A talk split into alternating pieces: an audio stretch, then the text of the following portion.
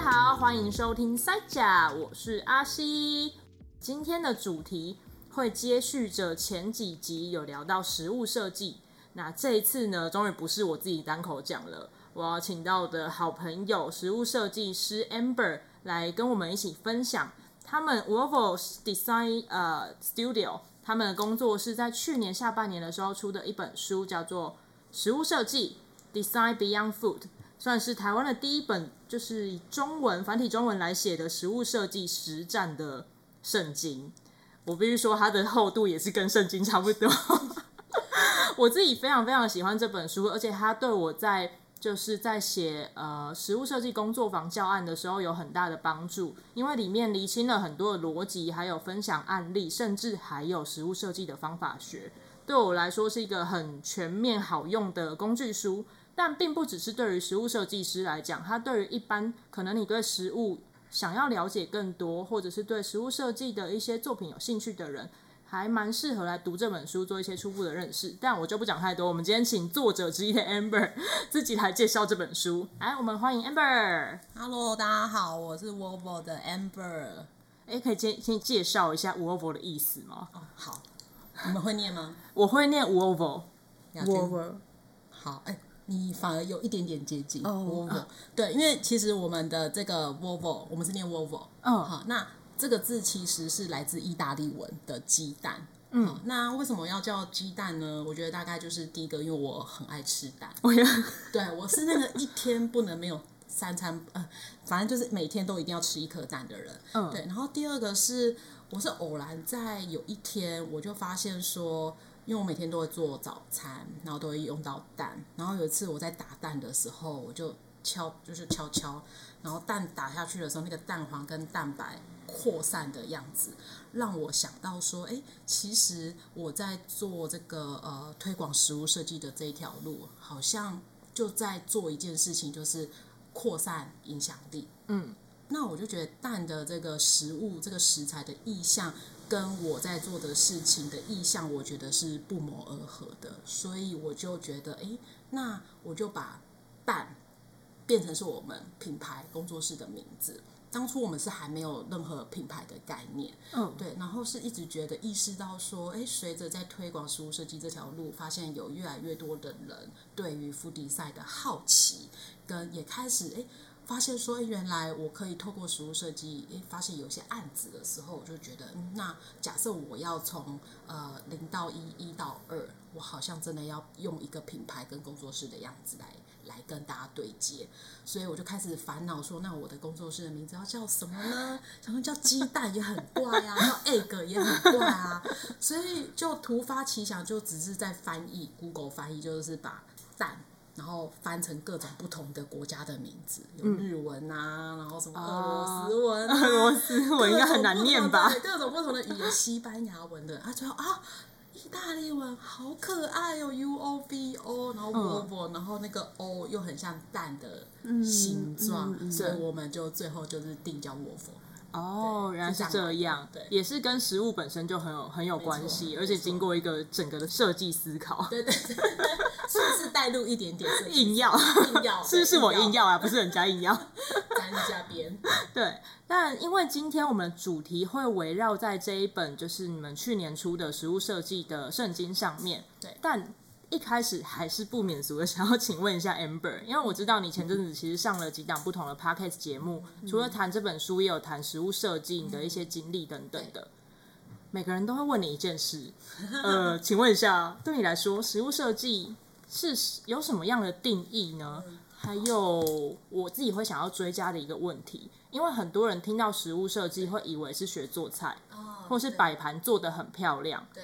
那它又跟这些摆盘做菜有什么很大的区别呢？OK，我我觉得这个问题啊，虽然每一场次一定都会被问到，但我觉得有趣的是，每一次我在看这个题目的时候，在看访纲的时候，我都会重新去思考，问自己，嗯，就是我会问我自己说，那 food design 在现阶段对我来讲是什么？对，那所以我想要用一个比较，嗯，现阶段对我来讲的回应。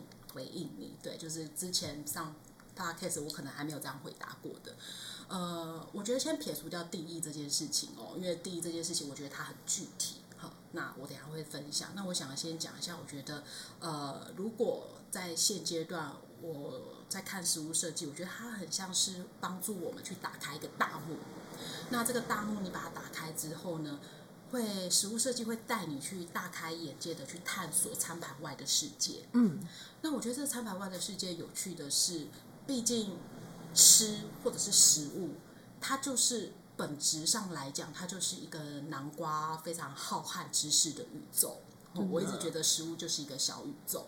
这个宇宙里面呢，除了感官的体验之外，它有呃知识，它有很多的丰富的知识。譬如说，可能我们可以提到呃心理学，我们可以提到农业、政治、经济。嗯，对。所以我觉得呃，食物设计是除了让我们呃吃到餐盘内的。我觉得更有趣的是，它让你去大开眼界、五感，去感受呃餐盘外的世界。你可能可以看到，譬如说，哎，原来咖啡一杯咖啡，非常生活日常的咖啡，原来背后可能跟呃小农的贫穷议题有关。对，好，那可能是我们吃的，喜欢平常喜欢吃，接下来过年要到了，大家可能会有一些买一些零食，可能会买到巧克力。嗯，原来巧克力的背后可能跟童工有关。对，对，那。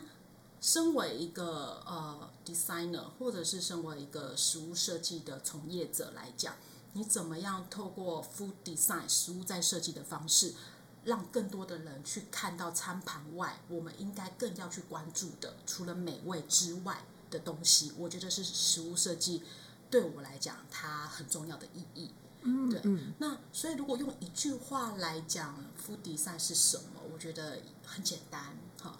它其实就是直接或间接透过食物为载体来，呃，第一个可能是说故事，嗯，就是可能传达一个资讯或观点，对，它是最简单的，但也是最难的。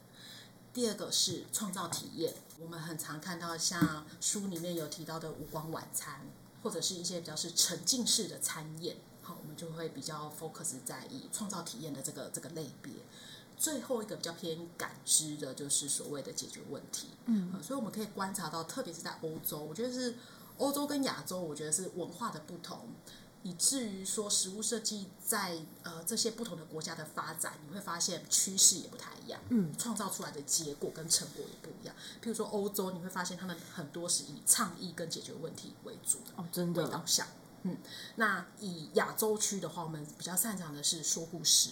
好，或者是说，你会发现很多食物设计是跟更多地方创生，或者是社区文化做结合，跟地方的那边的特色，对对，跟那边的风土民情啊，或者是他们当地独有的这个食材做结合。嗯、对，所以我觉得，嗯，虽然我们在讲食物设计的定义或概念很广泛，没有错，嗯、我甚至可以讲说，只要。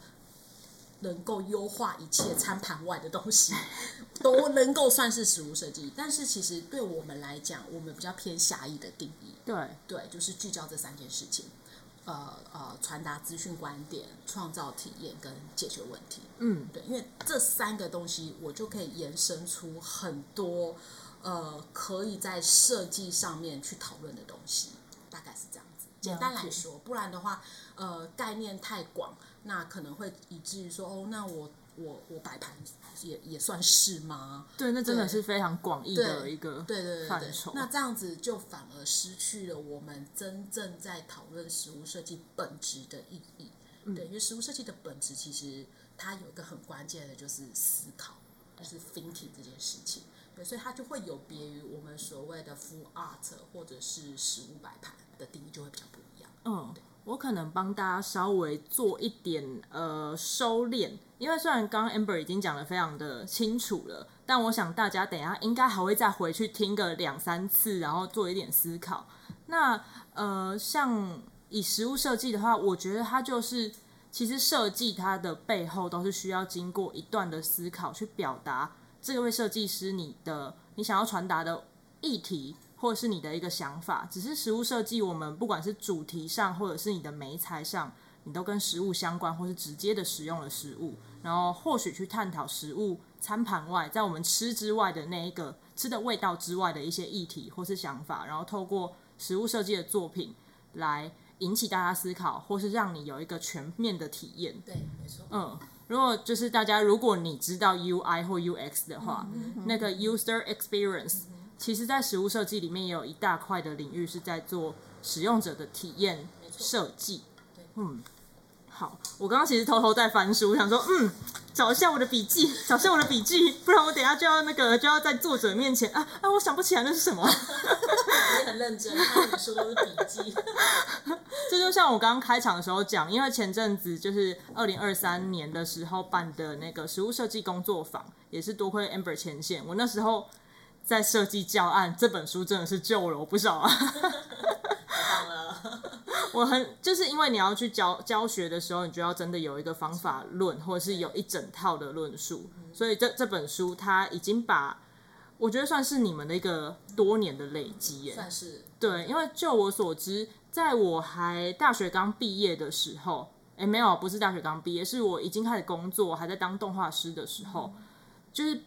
接触到实物设计，我还记得那应该是二零一七年、嗯、去了高餐，对对，高雄餐饮大学，他那时候邀请了一位意大利的实物设计师来，嗯，我那时候是第一次见到 Amber 啊，对，嗯，在同一个教室，对，在同一个教室的不同桌子上，然后我才知道哦，有实物设计这个东西。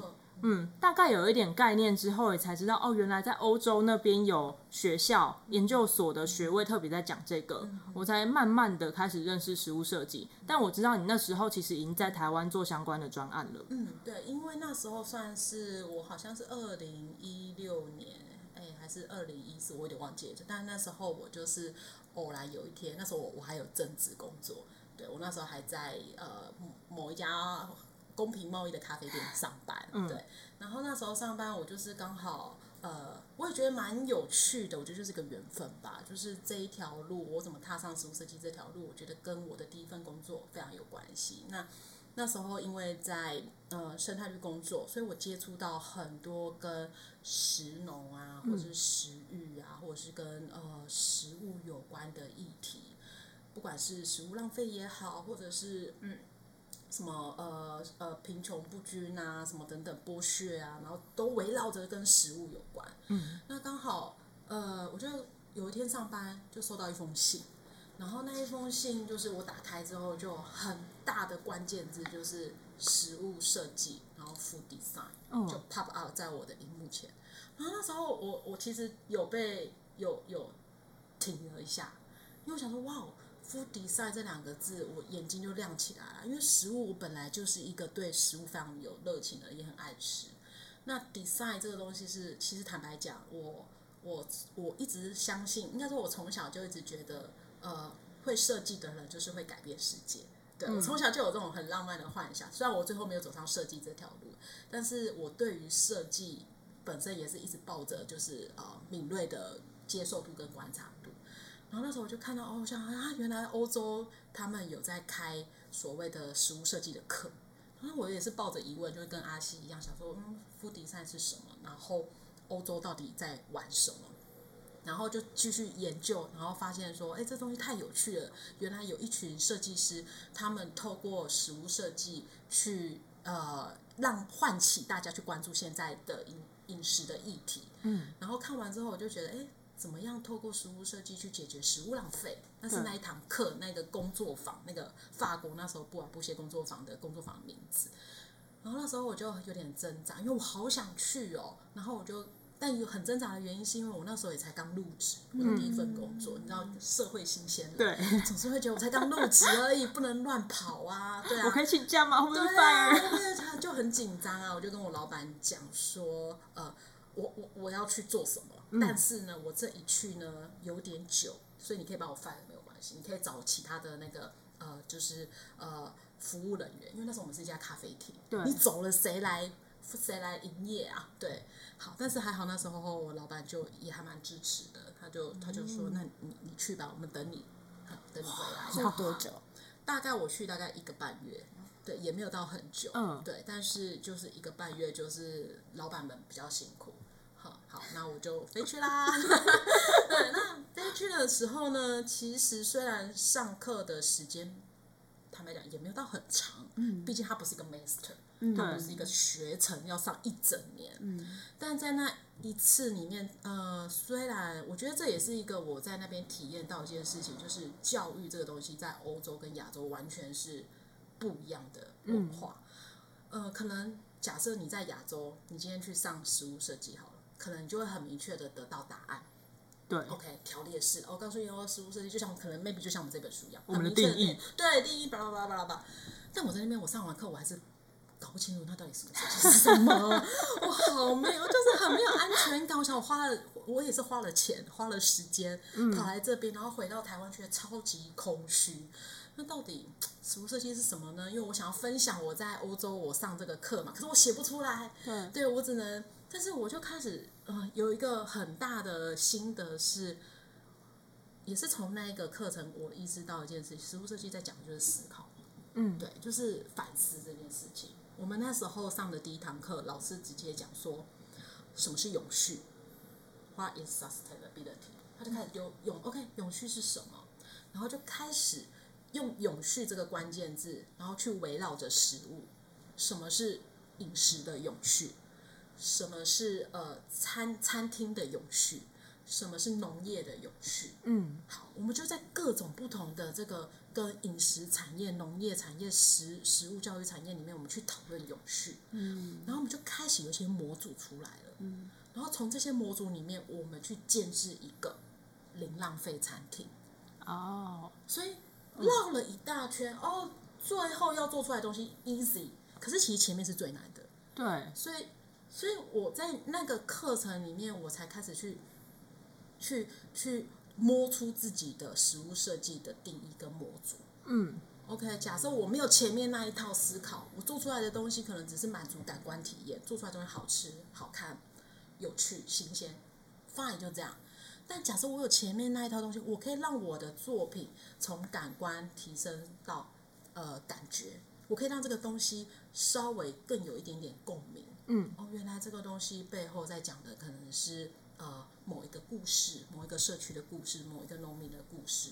好，那可能在更厉害、更进阶一点，我们讨论到更议题、更倡议的东西的时候，我就可以进阶到感知，它是更它是更议题性的倡导，它可能背后在勾勒的是我们可能要解决什么问题。OK，放在可能是食物浪费的议题，可能我们在解决的是厨余的。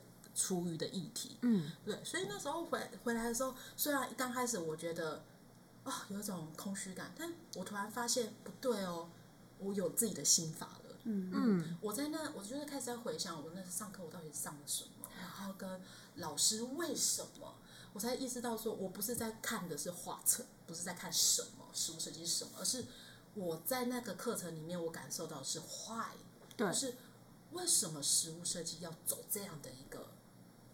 呃，历程，嗯，那这个东西跟这些在世界上欧洲这几个知名的实物设计师，他们为什么也要有这样的一个背景跟脉络，造就他们成为现在的 food designer？对对，所以我就开始在这些抽丝剥茧里面，OK，我好像就那种得到一种啊哈，就是哦，嗯、对了，好，所以我就开始自建网站，因为我觉得所有新的概念跟新的东西从零开始。如果我要把这个新的概念引到台湾来，我得要先以身作则，我得要先让这个概念跟这个模组有一个比较清楚的轮廓。嗯，好，不然的话，可能大家就会跟我那时候上完课回来一样，觉得到底实物设计是什么，就是摸，就是那边摸索太辛苦了哈。所以我就一开始我是抱着一个想要分享的心，因为我这个人个性八成就是很喜欢跟人家分享。嗯，哈。那我这我可以作证啊！对，我就抱着这个心态，我就开始好，我就开始分享文章。对，本来刚开始写部落格，觉得嗯还不过瘾，干脆哎，那那时候刚好脸书嘛，二零一九年刚好脸书红利嘛，然后开始那时候就很多的，就大家都在经营脸书，我就也建制了一个呃实物设计在台湾的脸书。我我一开始就是看到那个，我查实物设计用中文查，真的查不到什么东西。对啊，超少。然后马上就出现实物设计在台湾，说哦，有人做这个，现在还做网站呢，个人网站 呢。那时候做的还很有点阳春，因为那时候真的就是一个就是个人名义，对，单纯分享。然后我就想说，哦，好啊，那我就开始分享，然后就一篇写一篇写一篇写，然后慢慢的就，哎，有一些人看到啊，嗯、然后就开始来来来来问啊，邀请你去上课啊，然后就一直到现在。所以回头想，我就发现，他我以前非常的简单，可是到现在哦，我就是用一个呃，真的是比较一点点品牌的概念在经营这个实物设计的推广。所以然后还要什么下关键字也要写好啊，SEO 也要优化啊。然后我就想，对，然后哇，这十年下来也也觉得说，好像你把这个小朋友养大了，嗯、然后接下来就是从一到二这样子。对对，所以那时候就呃，我真的也没有想过十年后会走到今天，我完全没有想过。坦白讲啦，那时候刚刚做完实物设计，大概呃四五年后，我那时候的确有想过要写书，嗯，然后。写出这个想法呢？如果大家有回去翻我 Volvo 的脸书的其中有一篇贴文，我那时候还非常的天真，我那时候还在我那篇贴文写说，如果这一篇按赞数超过五千，我就出一本书。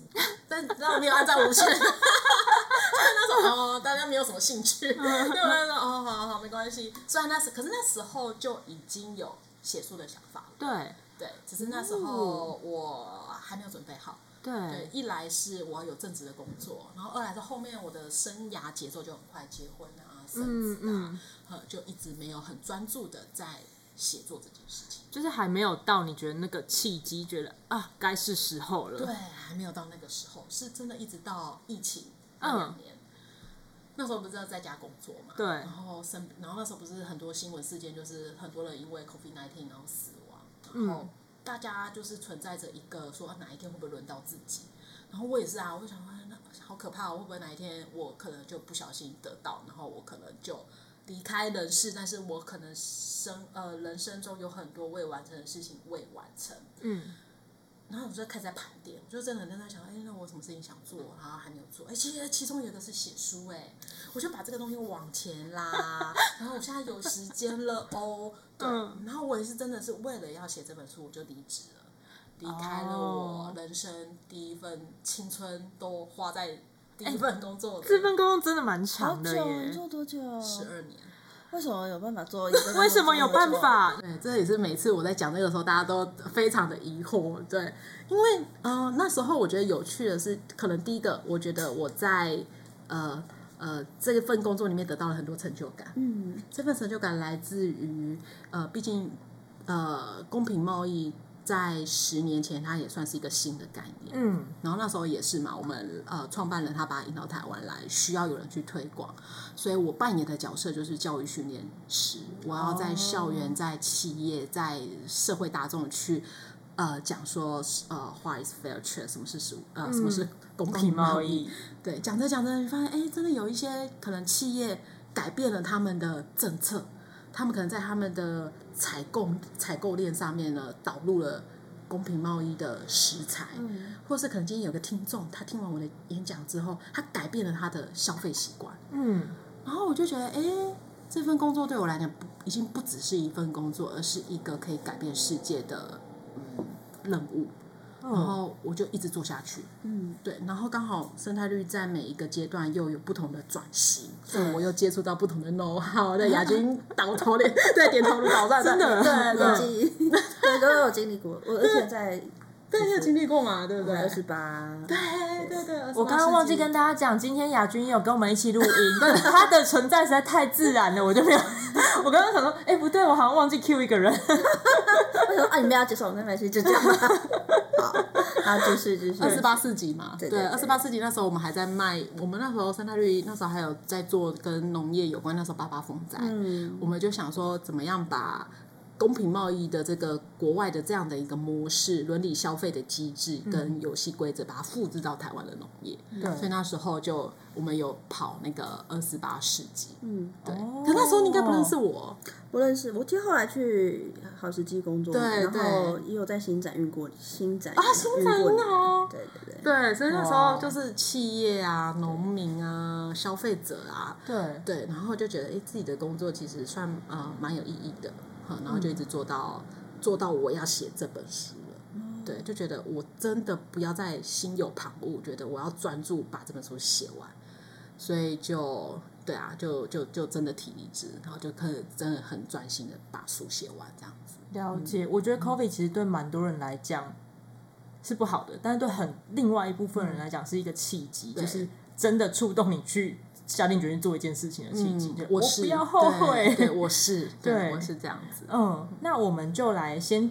进入这本书的内容好了，对，因为刚刚有说嘛，这本书里面其实除了介绍食物设计跟一些比较广泛的定义，给大家一些概念之外，还有案例。嗯，我们访问了很多位国内外的食物设计师或团队。对，嗯，想要请你介绍看看一两个你自己就是想要让大家知道喜欢的案例。其实我蛮喜欢这个题目的，这也是也是我之前没有被问过的，嗯、所以那时候我看到这个题目的时候，我还自己在翻书。然后，对，我写那么多案例，那到底超多的，对，超多的案例。然后我想说，有这么多有趣的故事，我我要我举两个，真的还蛮难的，所以我就回去再再看了一下。那我觉得我还是要先举一个，是我比较常提到的，就是这个这个东西也是大家可能如果呃。在生活日常中也可以买得到的，就是那个、嗯、呃，Tony's Chocolate。哦，对，就是、嗯、那这个巧克力叫它叫东尼不寂寞，然后它其实是一个我们在写公平贸呃，不是，对，它是在讲公平贸易没有错，但是它是归类在食物系统里面的其中一个案例。嗯，对，Food Design System 的那一个领域里面，我为什么会举它的原因，是因为我刚刚有提到一件事情，就是说。呃，人一天有三餐，每个人都要吃饭。那当我在做 food design 这个东西的时候，我还是希望它可以回应到本质，就是人类的行为。嗯，那我觉得这个巧克力呢，它有对应到呃行为这件事情。我指的行为是包含说，诶，呃，透过吃这个 Tony's Chocolate，它可以意识到说。如果我未来我想要选择或我要买巧克力的时候，我可以选择一个更公平、更更正义的巧克力。嗯，那它的设计又更有趣了，就是它怎么样透过设计去包装这些个看看起来很严肃的议题。对，你一直在那边跟人家恐吓形象说哦，你不要吃这个，吃这个怎怎样怎样怎样怎么破坏地球啊，你不这样就会怎样哦？对，你不会这样。那你如果能够从设计这样子一个，我们讲说，当你不要去。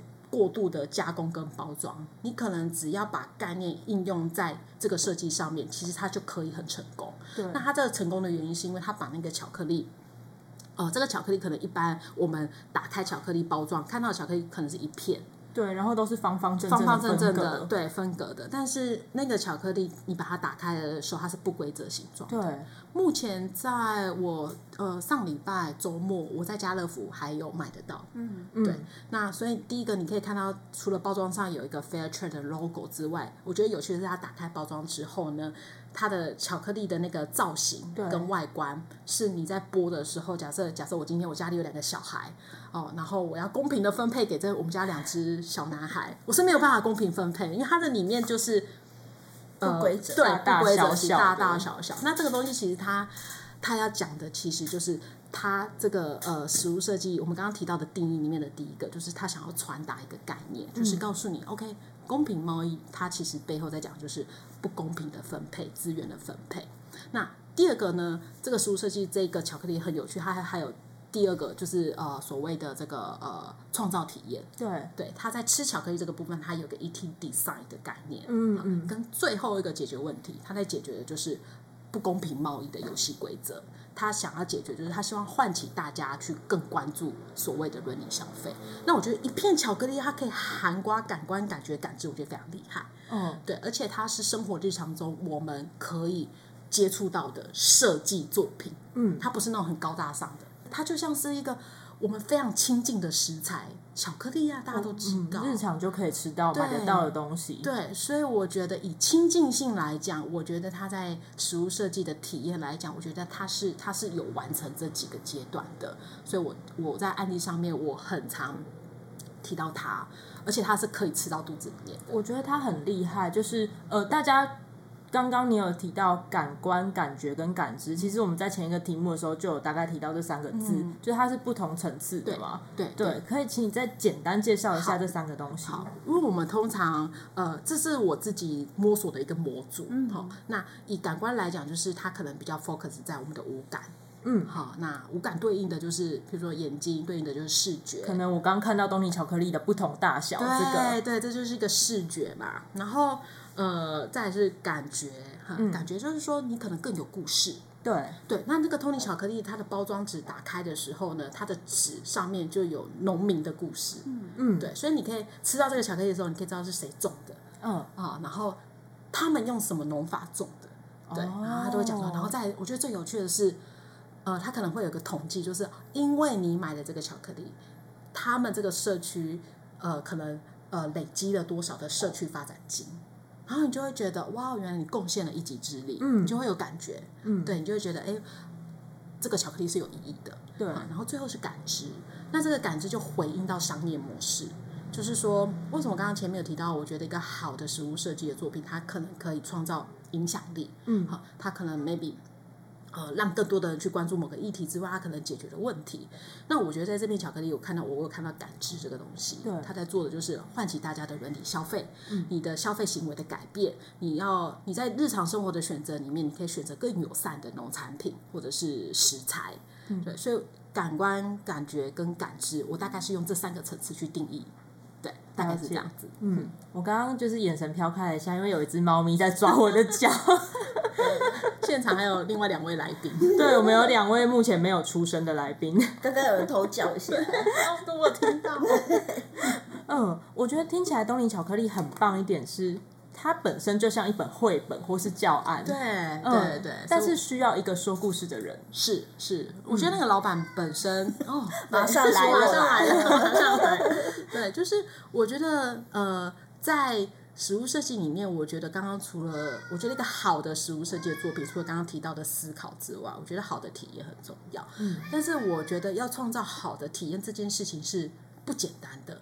对对，因为呃，我觉得体验这件事情，因为回应到体验的本质是人，嗯呃人去体验，对，但是你没办法控制的是，你不知道来体验的这个人，他他过去的呃背景是什么，对嗯，他的知识是什么等等，所以今天大家要来。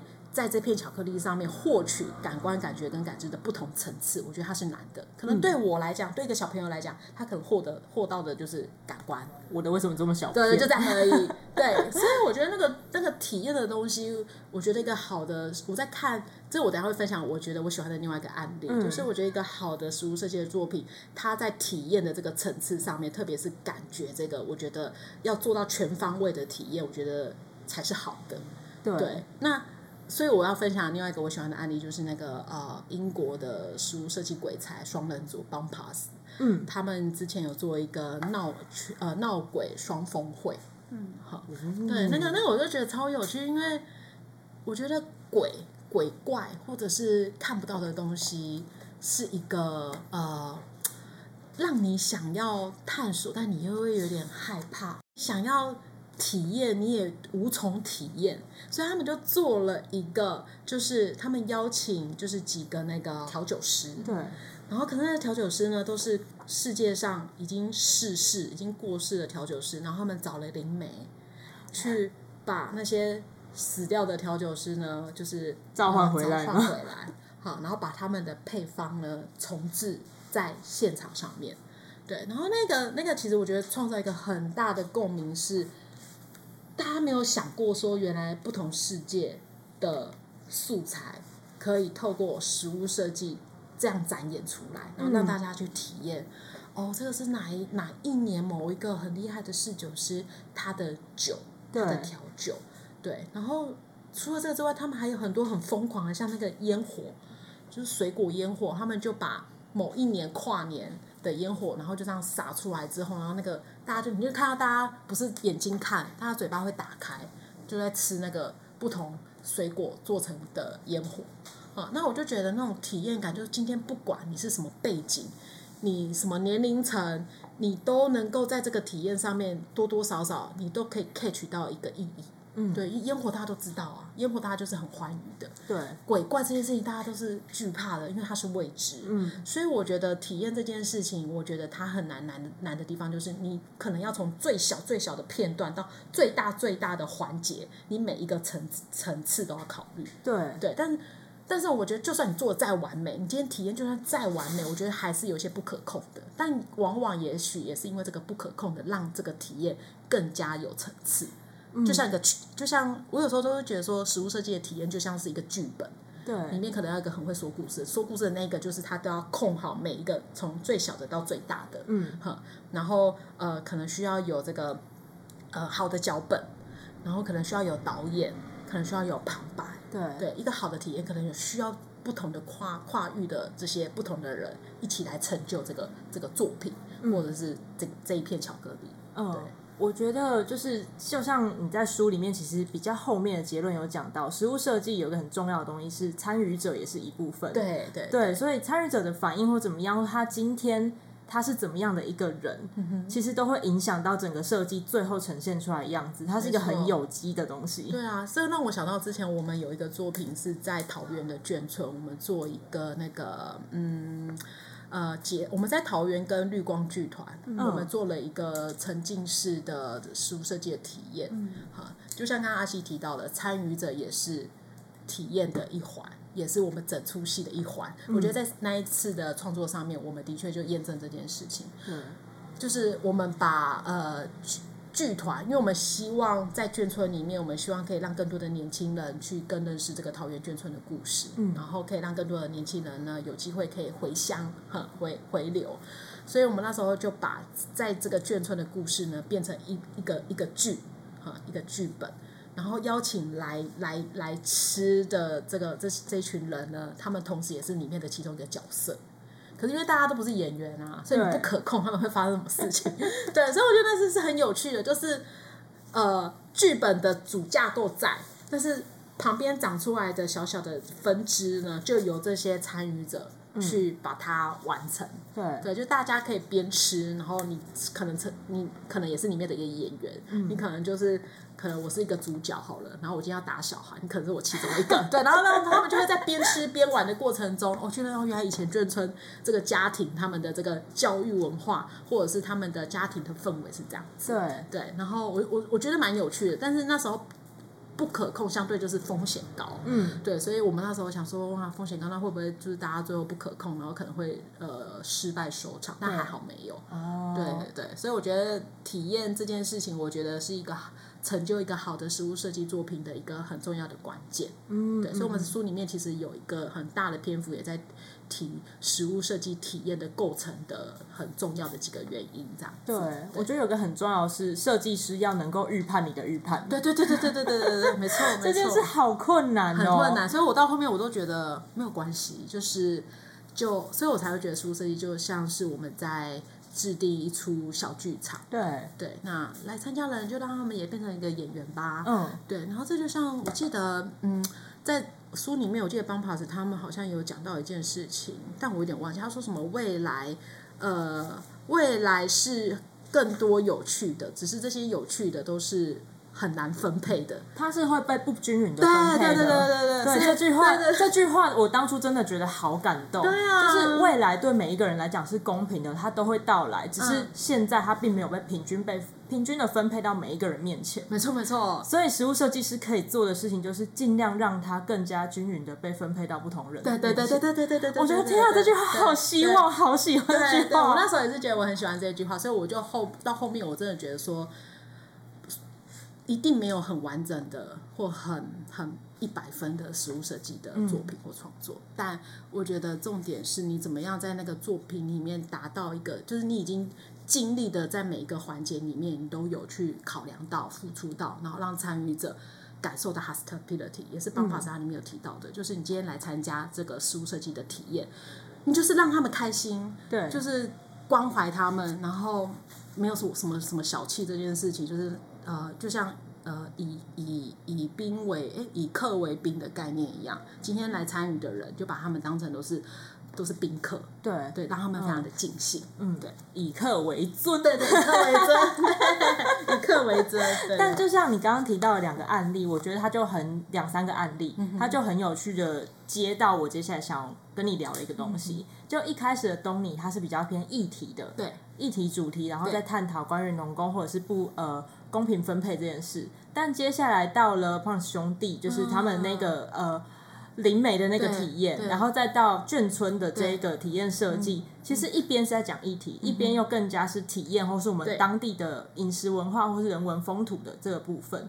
就是我比较想问你，因为书里有探讨到，在东呃欧美这边，主主要做的食物设计大概是哪一个面向？可能比较偏向议题呀、啊，或者是希望呼吁大家正视某一些背后的很呃很严肃的事情。但是可能在东亚、亚洲这里更偏向去讲我们地方的故事，然后人文的。可是他可能用譬如说诗啊，或是更艺术。的方式来设计体验，让大家去认识这个地方。没错，嗯，这也是我觉得一个有趣的观察，因为我们在书里面访了六个 food designer，有亚洲的，也有欧洲的。嗯，那你就可以发现他们做出来的东西，真的是就是不一样的方向。对对，那我觉得以欧洲来讲，他们更多是 focus 在呃倡议跟解决问题。嗯，所以像譬如说，呃，像欧洲他们就会做。啊，譬如说我我这样问哈，雅君你喜欢吃泡面吗？还行吧，还行。那你吃一碗泡面要花多久的时间？是你说吃完它，还是从从、嗯、煮到吃？半小时，半小时哦。哎、欸，你是我目前问过最久的。我会夹菜进去，对对对对对，我会洗菜，从洗菜开始。对，因为我通常就是吃泡面，我啦，如果是我的话，我大概是五分钟吧。好，煮完到吃完大概十五分钟。但是可能大家不知道是，可能有人比我更快，可能也有人可能比亚军更久。对，但是不管怎么样，吃一个泡面。你可能十五分钟吃完，但是它的包装可能要花六十亿年的时间才可以完全分解掉。嗯，所以你会发现，其实欧洲他们很多在 食物设计的琢磨上面都是比较 focus，比如说解决塑料问题。包材问题，嗯，哈，比如说他们像之前某一年的英国马拉松比赛，就有人做那个水球取代保特瓶。哦，对，对，就是你跑步的时候，你喝的手上就不是保特瓶的水瓶，嗯，而是你可能这一颗水球吃下去，除了补充能量之外，还可以补充那个水量。它外面那个那个膜是可以一起吃掉的。对对对，那这是欧洲比较常看到，或者他们餐具啊、食器啊，他们这个就是一个是 end product 的概念。对，但是在亚洲你会。发现的是比较多是可能是呃吃到肚子里面的东西，展演性的体验跟比较诗意的创作。嗯、好，那什么是诗意的创作？就是你很常看到就是真的是比较偏展览性质的，对，然后可能会消逝的。好，可能这个是一个短期的展览，做完就结束了。嗯，对，像香港他们也是啊，香港 香港的那个生食生食的食物设计工作室，他们也是比较往这个方向走。然后你会，我会说比较诗意的原因，是因为我们可能会结合一些文学啊，或者是像香港他们就会结合什么，他们以前的一些比较是呃历史文学，他们还会结合香港的歌手，然后有九龙，哎，香港一个叫什么九龙塘吗？九区，我不知道，很久没有 发了。对，反正他们有什么什么，反正就是会结合一些香港的老歌，对，然后把歌词结合在这个创作上面。哦，对，嗯，对。那我觉得这是亚洲跟欧洲，我觉得比较不一样的地方。对，对。然后你，然后再你会发现，欧洲的就算欧洲他们做一些体验的东西，他们的体验都会比较结合一点科技。科技创新的这个部分，对，对他们会更、嗯、更善于去把玩那些科技啊，然后呃更创新的呃非传统的一些东西，对对，对。就是非传统的物件，他们可能是更更像譬如说三 D，最早也是从欧洲他们开始玩起的，嗯嗯、对，那这是我观察到，我觉得比较呃两两个国家的那个嗯。展演出来的食物设计的创作，我觉得比较不一样的地方。对，像我的话就非常喜欢这本书里面有一个就是 Who 的呃 H H O O 这一个在日本的双人工作室，他们的作品，他们其实就是两个两个女生。对。对，而且他们的东西整个呈现是非常干净的样子。没错，嗯，那我看他们其实是会写一些文学或是诗的东西，嗯，就是有点像他们的脚本，对，嗯，对。但最后他们是呈现一个类似餐会的体验，可能是在呃一大自然的环境间，或者他们营造出来一个室内的空间，对，但是让大家去感受到这个地方，或者他们委托业主希望呈现的。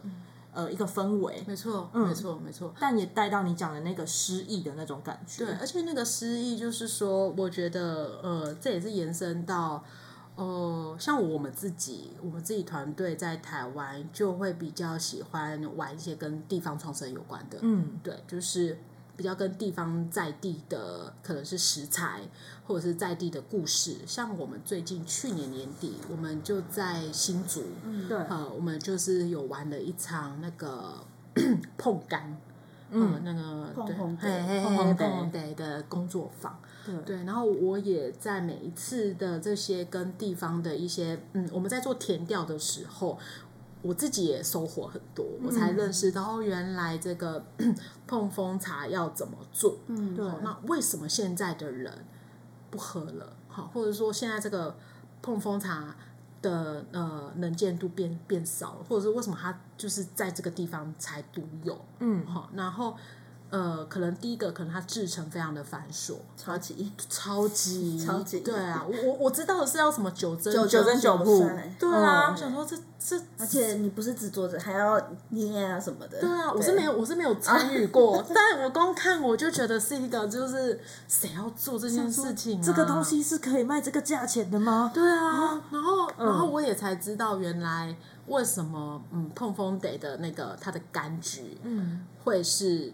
特殊的被选来做碰风茶的感觉，是因为就是它这颗柑橘啊，其实农民在种的时候，因为它很大颗，它叫它又叫虎头柑，对，它很大颗。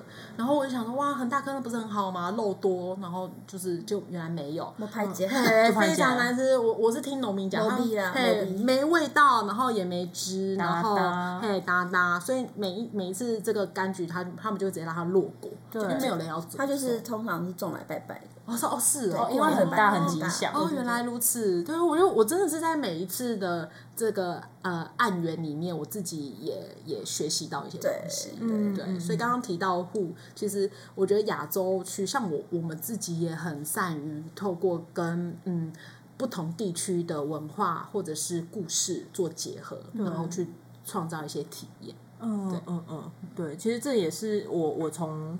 呃，我来接触食物设计的一个切入点啊，就比较是讲地方的故事。嗯嗯，嗯，对，大家我觉得里面的案例都非常的精彩。我比较建议大家就直接买书回来，回去回去看，你会看一段时间，因为毕竟它是需要思考的东西。嗯、对对，对，所以你可以慢慢的放在手边，想到就拿出来。因为我那时候是直接放在我的餐桌上面 配饭，沉重啊！不会啊，配饭的时候只能配轻松的东西，但需要思考的就要。放着，其他事情不做，不然就会想没办法思考。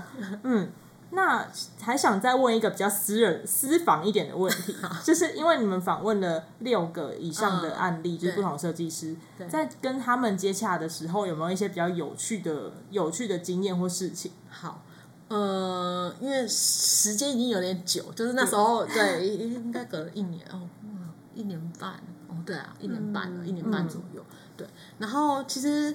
那时候在接洽的时候，我我唯一有印象的是那个 Maria，嗯。嗯，因为那个 Maria 她家里也有小孩，对，哈，所以那时候你知道我们在访问过程中，我一直听到 跑来跑去，旁边有有小朋友的声音，对，但但但但还好，就他们家小朋友算乖，对，所以就还好。但是那时候就跟他超有共鸣的，对，因为我们那时候，因为你知道我们那时候因为疫情嘛，对，反正那时候也是访问的时候，就是小朋友都都待在家里面。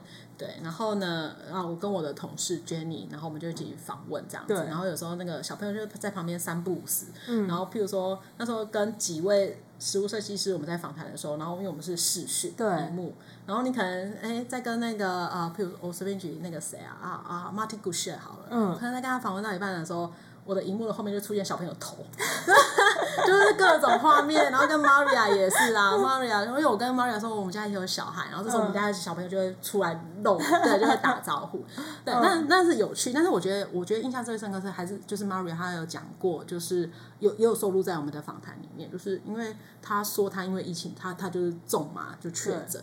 然后他确诊的时候，我觉得他真的是一个非常浪漫、很有想象力的人呢。我觉得要做出一个有趣的食物设计的作品，我觉得想象力真的也是蛮重要的。嗯，他就说，因为他那时候确诊，然后他很严重，对，然后他是那种吃东西完全都没有味道，然后闻也完全没有味道，他就超级痛苦，大概两周吧。